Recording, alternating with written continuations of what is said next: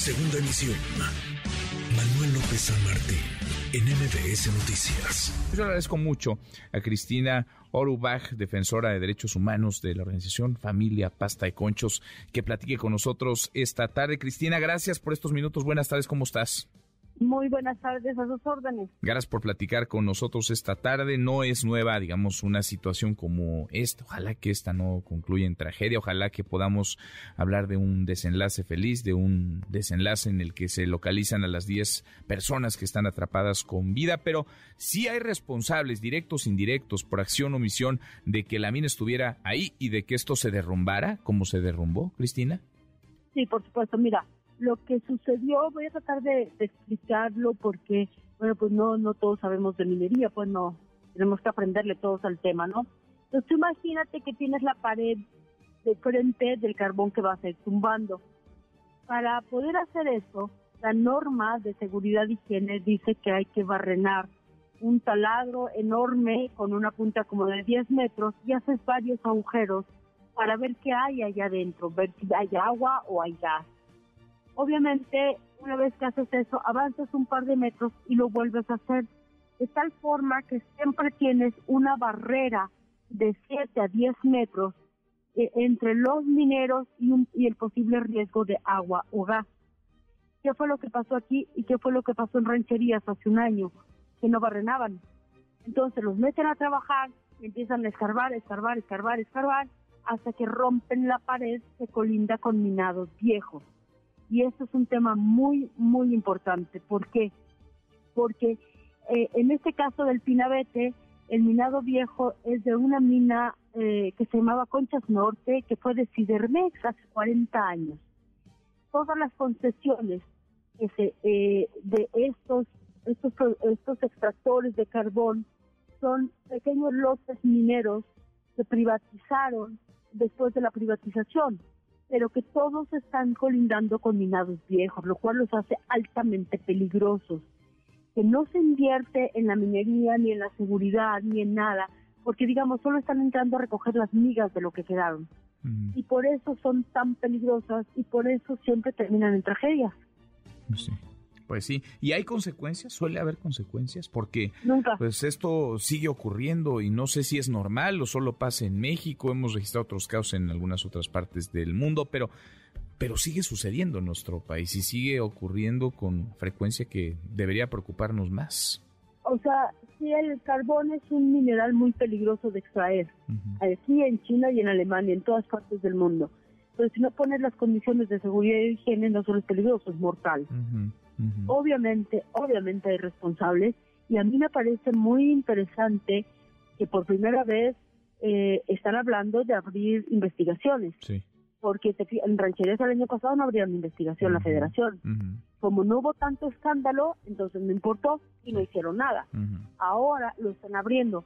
Me parece a mí que tiene que se tiene que acabar este pacto de impunidad que ha habido en el tema de la minería del carbón porque todo este carbón lo compra CFE. Entonces imagínate lo perverso del asunto.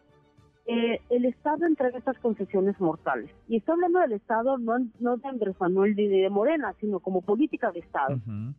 Como política de Estado, CFE entrega contratos a los empresarios.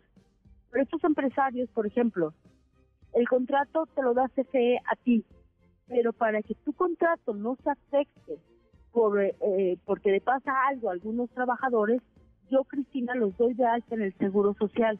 Y entonces, eh, ahorita están tras un muchacho que se llama Cristian, que tiene unos 30 años, es un, un pueblito de Agujita, porque él registró a algunos de los trabajadores a su nombre. la esposa de Cristian rifa productos por Facebook, para que te des una idea de que él no es el dueño, son otros, pero obviamente van por Cristian, porque porque la mayoría de estos pozos y de estas cuevas son grupos políticos locales, exgobernadores, exalcaldes, regidores del PRI, algunos ya se pasaron a Morena, otros siguen siendo del PRI o del Movimiento Ciudadano, y eh, CFE pertenece ahorita a Morena, ¿no? Entonces, eh, la fiscalía no va a investigar a CFE. Y el gobierno del estado va a investigar a Cristian, pero no a los políticos que son los dueños de los contratos. Mm, qué interesante. Ahora es un asunto de competencia entonces eh, federal, en donde también hay responsabilidad del estado, hay responsabilidad del, municipio. Es un asunto que queda en el ámbito federal. Cristina, ¿cómo lo ves? Es del ámbito federal porque eh, la minería es de ámbito federal.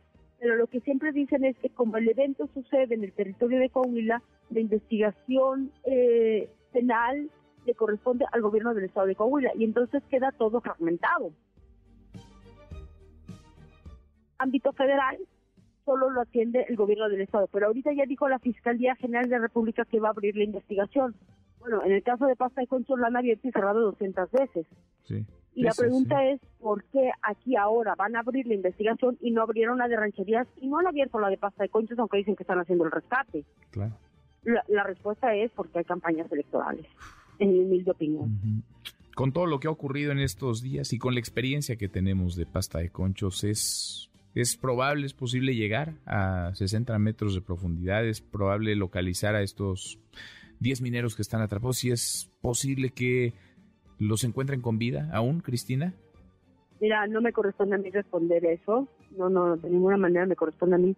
Sí sé que van a llegar a ellos porque quien hace el rescate son las cuadrillas eh, de las empresas minerales del norte eh, y Micare, Micare es en minería, minera Río Escondido, ambas son de Altos Hornos de México, son las únicos que tienen cuadrillos de rescate para minas de carbón.